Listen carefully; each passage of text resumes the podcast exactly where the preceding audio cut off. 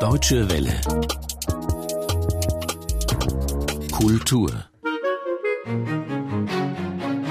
1980 kam die Serie Berlin Alexanderplatz von Rainer Werner Fassbinder ins deutsche Fernsehen. 1982 und 1992 Heimat und die zweite Heimat von Edgar Reitz. All das waren großartige künstlerische Ereignisse, die die Qualität von Fernsehfilmen hierzulande auf ein Niveau hoben, das normalerweise sonst nicht erreicht wird. Jochen Kürten begrüßt Sie zu einer Viertelstunde Film und Kino.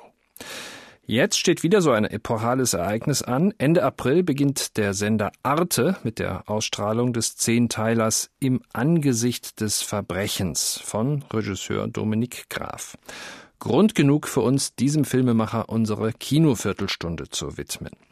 Denn obwohl die TV-Serie fürs Fernsehen gedreht wurde, erlebte sie ihre Uraufführung bei den Filmfestspielen in Berlin auf großer Leinwand. Denn Dominik Graf ist auch ein Mann des Kinos. Josef Schnelle stellt im Angesicht des Verbrechens vor. Ich muss wissen, was mit Grisha passiert ist. Ich brauche eine Spur, einen Hinweis, irgendwas, womit ich weiterkomme. Wir schmuggeln Zigaretten in jedes Land. Wir verdienen Millionen damit und investieren das Geld wieder in saubere Geschäfte. Wenn sie dich kriegen, für wie lange musst du ins Gefängnis? Charlottengrad. Der Berliner Jargon meint damit das russische Leben im Westberliner Stadtteil Charlottenburg. Dort ermittelt der junge Polizist Marek Gorski, gespielt von Max Riemelt. Dessen Schwester Stella ist mit einem Mafioso verheiratet und führt das Restaurant Odessa im Angesicht des Verbrechens spielt in zwei Welten, die einander scheinbar ausschließen und doch in einer engen Verbindung zueinander stehen. Regisseur Dominik Graf beschreibt das Konstruktionsprinzip einer Serie, die eigentlich ein einziger langer Film ist. Ich glaube, es ist eine, ist, ist, ist eine, eine Kriminalgeschichte über verschiedene Strukturen. Also ich hatte, hatte immer das Gefühl, dass man muss dieses Drehbuch, was der Rolf Basedow da geschrieben hat, recherchiert hat lange dafür und dann daraus gemacht hat, wie so ein Baum begreifen, wo man also quasi mit den beiden Hauptfiguren, das sind schon die beiden Polizisten, die Jungen, der Ronald Zerfeld und der Max Riemelt, in die Geschichte reinkommt und sich dann aber alle Strukturen, alles was mit allem zusammenhängt, ja, der Bruder von dem einen war ein Gangster, äh, innerhalb der Polizei gibt es Leute, die mit den Gangstern zusammenarbeiten. Plötzlich verästelt sich dieser Baum in tausend verschiedene sozusagen kleine Zweige um dann am Ende wieder in der Figur von dem Max Riemelt im Grunde alle Gegensätze wieder zusammenzufassen. Das Projekt hat eine komplizierte Produktionsgeschichte und es grenzt an ein Wunder, dass der Film nach über drei Jahren Arbeit endlich zu sehen ist. Eine Produktionsfirma verabschiedete sich in die Insolvenz und lange wollte die ARD keinen Sendetermin nennen. Natürlich handelt im Angesicht des Verbrechens auch von der Wende, die in der Lebenswelt sämtlicher Protagonisten oft heftig nachschwingt. Die Russenmafia feiert opulente Kindergeburtstage, revolutioniert den Zigarettenschmuggel und führt ahnungslose Mädels in das älteste Gewerbe der Welt ein. Man hat das Gefühl, dass dieser, dieser Moment, als die Wende passierte und der Osten aufplatzte, aus diesem Urknall befördern sich die ganzen Geschichten von Basedow. Auch wenn es um bräsige äh, Luden am, am äh, Stuttgarter Platz geht, die eigentlich gar nicht wissen, wie es im Osten von Berlin aussieht, dann hat man trotzdem das Gefühl, auch da wird dieser Wendeknall noch miterzählt, wenn auch etwas weiter Distanz hörbar sozusagen. Dominik Graf, dessen Sammlung von Texten zum Film vor ein paar Wochen im Berliner Alexander Verlag unter dem Titel Schläft ein Lied in allen Dingen veröffentlicht wurde, hat sich dem im deutschen Kino eigentlich verpönten Krimi-Genre-Kino verschrieben und ist deshalb ein Gegner des ja wirklich nicht mehr taufrischen Autorenfilms. Als Traum vom Fernsehen als dem besseren Kino beschreibt er seine Arbeit an im Angesicht des Verbrechens.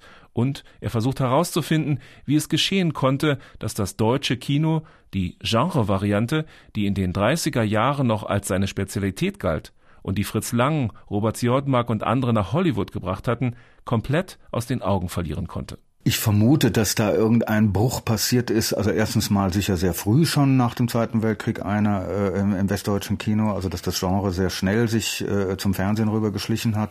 Dass die Figuren auch nicht so waren, die da die Kommissare oder die Gangster gespielt haben, dass sie im Kino eine größere größeren Bestand hatten. Man muss ja auch sagen, dass die meisten, die in den 50er, 60ern sowas versucht haben, vor allem Schauspieler, die sind ja dann auch äh, während des Autorenfilms zum großen Teil nach Cinecittà gegangen und haben dort dann irgendwelche bizarren Genrefilme abgeliefert, weil hier ging gar nichts mehr in der Hinsicht. Dominik Graf beweist wieder einmal, das Kino ist ein viel zu reiches Medium, als dass man es nur den Autorenfilmern überlassen könnte.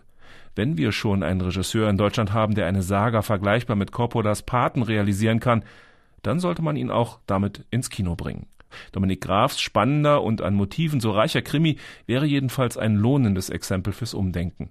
Zunächst aber bleibt's einmal bei der Ausstrahlung im Fernsehen, zunächst bei Arte, dann im Herbst in der ARD. Der Regisseur Dominik Graf ist alles andere als ein Unbekannter hierzulande. Seit Mitte der 70er Jahre dreht er kontinuierlich Filme für beide Medien.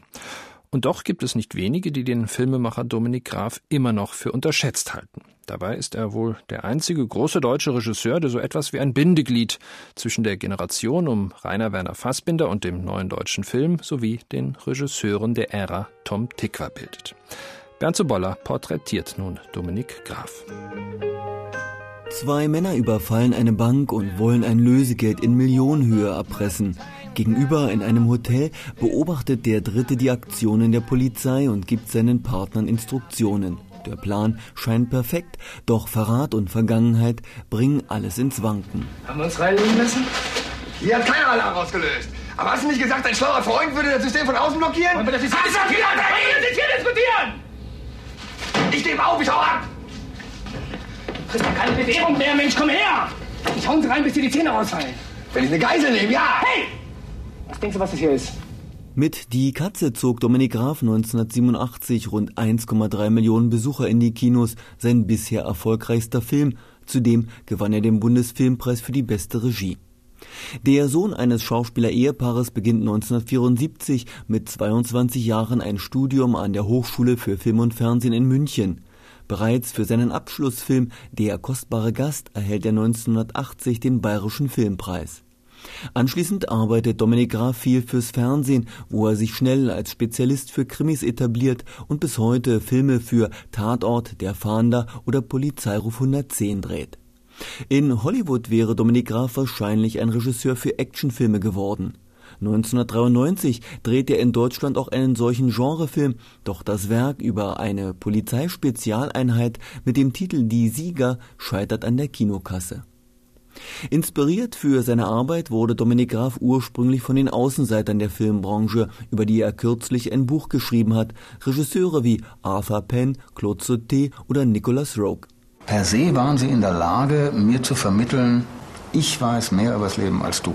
Und ich glaube, der entscheidende Punkt war, dass ich mich irgendwann deshalb fürs Kino interessiert habe und auch auf die Filmhochschule gegangen bin, weil ich das Gefühl hatte, aus dem Kino lernt man ja viel mehr über das Leben als aus dem Leben selbst. Schnelle Schnitte, oft bruchstückhafte Bildfolgen und Dialogfetzen und dann plötzlich eine lange Zeitlupeneinstellung. Das sind Dominik Grafs Markenzeichen. Dieser Inszenierungsstil irritiert und fasziniert zugleich, so auch in dem prämierten Krimi Er sollte tot, den er 2005 dreht und der wie oft bei Graf im Prostituiertenmilieu spielt.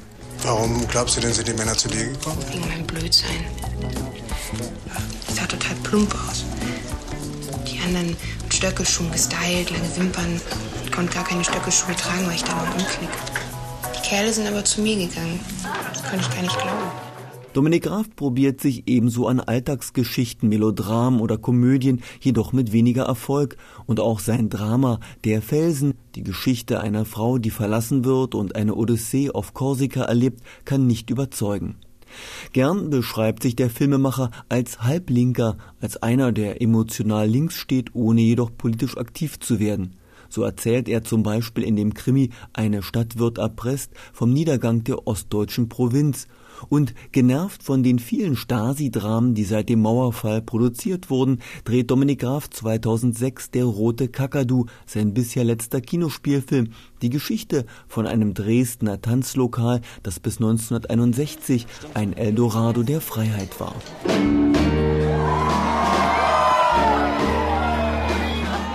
Ich hatte nur das Gefühl, dass die DDR 1961 vor dem Mauerbau noch die Chance hatte zu einer wirklichen echten Anteil von Lebensfreude, kann man sagen. Also zu einer, die Chance, eine andere Gesellschaft zu werden. Und da denke ich auch, dass es wichtig ist, dass die Menschen dass, äh, die Idee der DDR, die ursprüngliche Idee des besseren Deutschland auch nochmal deutlich zur Kenntnis nehmen.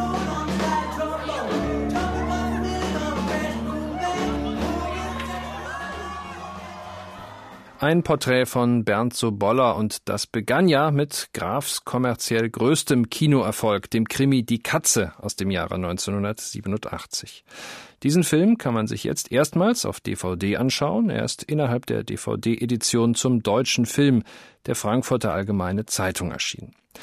Ich habe mich mit Horst-Peter Koll von der Zeitschrift Filmdienst unterhalten und ihn zunächst gefragt, ob Die Katze denn überhaupt ein typischer Genrefilm ist. Es ist in der Tat ein Genrefilm und es ist ein Genrefilm, der hierzulande bis heute fast ein Einzelfall geblieben ist, ein bemerkenswerter Einzelfall, weil wir in Deutschland gerade mit den Genres Kriminalfilm, Cop-Thriller, Gefängnisfilm, in dem Falle mehr eine Erpressergeschichte, so wie das bei Sidney Lumet der Fall war, nie etwas haben anfangen können. Und vor allem die physische Dynamik, die mit dem Erzählen verbunden ist, in Deutschland zitierte man sehr gerne. Man meinte, man müsste sich immer intellektuell über eine physische Erzählweise stellen, aber dieses körperliche Erzählen, wo man auch spürt, wie Leute Angst empfinden oder auch wie sich etwas verdichtet zu einer Dramatik hin, das hat als einziger Dominik Graf wirklich zu verdichten gewusst und zu einem so spannenden Film gemacht wie Die Katze. Sie haben Sidney Lumet wahrscheinlich nicht äh, zufällig erwähnt. Der Drehbuchautor Christoph Romm hat sich ein wenig an, an Zitlinumit vielleicht orientiert mit dem Film Hundstage. Wie schneidet der so im Vergleich ab? Ich finde das nicht gerecht, wenn man die Dinge jetzt so schnell vergleichen würde. Das Thema ist natürlich das Thema von Hundstage. Es geht darum, dass hier zwei Räuber zur Arbeit gehen, in Anführungszeichen, und dadurch eine kollateralschadenartige Entwicklung auslösen. Das verbindet die ganze Geschichte damit. Aber das Besondere an Dominik Graf ist halt seine Besonderheit in Bezug auf seine eigene Erzählweise. Wie er es schafft, mit Audioelementen, also mit sehr vielen akustischen Elementen, mit Detailaufnahmen, mit Spiegelungen, eine Annäherung an eine Genre-Erzählweise zu finden, die ist ähm, für ihn sehr speziell und er braucht keine Vorbilder. Ich habe gesagt, viele zitieren, er muss nicht zitieren, sondern er findet aus dem Erzählen heraus zu einer Dichte. Sie haben eben über die Dominik Grafsche Erzählweise gesprochen. Wie könnte man die noch weiter beschreiben, umkreisen, wenn es um eine straffe Inszenierung geht? Also Graf hat ein immenses Spektrum. Wir könnten ihn gar nicht festmachen an einer thematischen Einengung. Man könnte ihn allenfalls festmachen daran, dass er, egal ob im Melodram, in der Komödie, in der Beziehungskisten, Filmversion, äh, versucht etwas zu finden, immer wieder über die Form, über die Annäherung des Erzählens äh, uns an die Figuren heranführt. Das ist eine große Qualität und äh, wer dann auch den langen Kriminalfilm im Angesicht des Verbrechens sehen wird, der merkt, welche Emotionalität er hervorruft und das ist eigentlich mehr als eine immer gleich genormte thematische Zuwendung seine Qualität, dass er immer Zugriffsweisen findet, die einen packen, die einen emotional mitnehmen und natürlich auch zu diesen Reflexionen über Moral und über äh, Freiräume des Lebens nachdenken lassen. 23 Jahre sind vergangen, jetzt diesen Film wiederzusehen. Wie kann man das einordnen, jetzt auch im Vergleich zu den vielen, vielen auch Fernsehfilmen, die Dominik Graf hinterher gemacht hat? Ich hatte das Gefühl, dass das doch relativ spektakulär, auch relativ laut und schnell ist, im Gegensatz zu vielen etwas ruhigeren Genrefilmen von Dominik Graf? Ja, das ist es in der Tat. Und von der Geschwindigkeit hält das durchaus stand mit vielen Filmen, die wir heute noch sehen. Interessanterweise können wir heute über Michael Mann und seine Hubschrauberflüge über amerikanische Großstädte nachdenken und sagen, aha, Herr Graf hat genauso einen Hubschrauber über Düsseldorf fliegen lassen. Also von daher sind die Eindrücke extrem frisch und dass ein Genrefilm so frisch bleibt, ist schon eine hohe Qualität. Auch noch nach 23 Jahren ein frisches Filmerlebnis. Dominik Grafs Krimi Die Katze der nebenbei auch beweist, wie gut deutsche Regisseure sein können und sich auch im Genrebereich nicht hinter Hollywood verstecken müssen. Die Katze ist auf der DVD in der elfteiligen Edition zum deutschen Film der Frankfurter Allgemeine Zeitung erschienen. Darin auch Klassiker wie Fritz Langs Film Frau im Mond oder Alexander Kluges Abschied von gestern. Und wer Interesse hat an Dominik Grafs Texten über das Kino, über seine Lieblingsregisseure und Filme, der sollte sich sein Buch anschaffen. Das ist im Alexander Verlag erschienen und heißt Schläft ein Lied in allen Dingen. Und das war's vom Film und Kino der Deutschen Welle. Mein Name ist Jochen Kürten.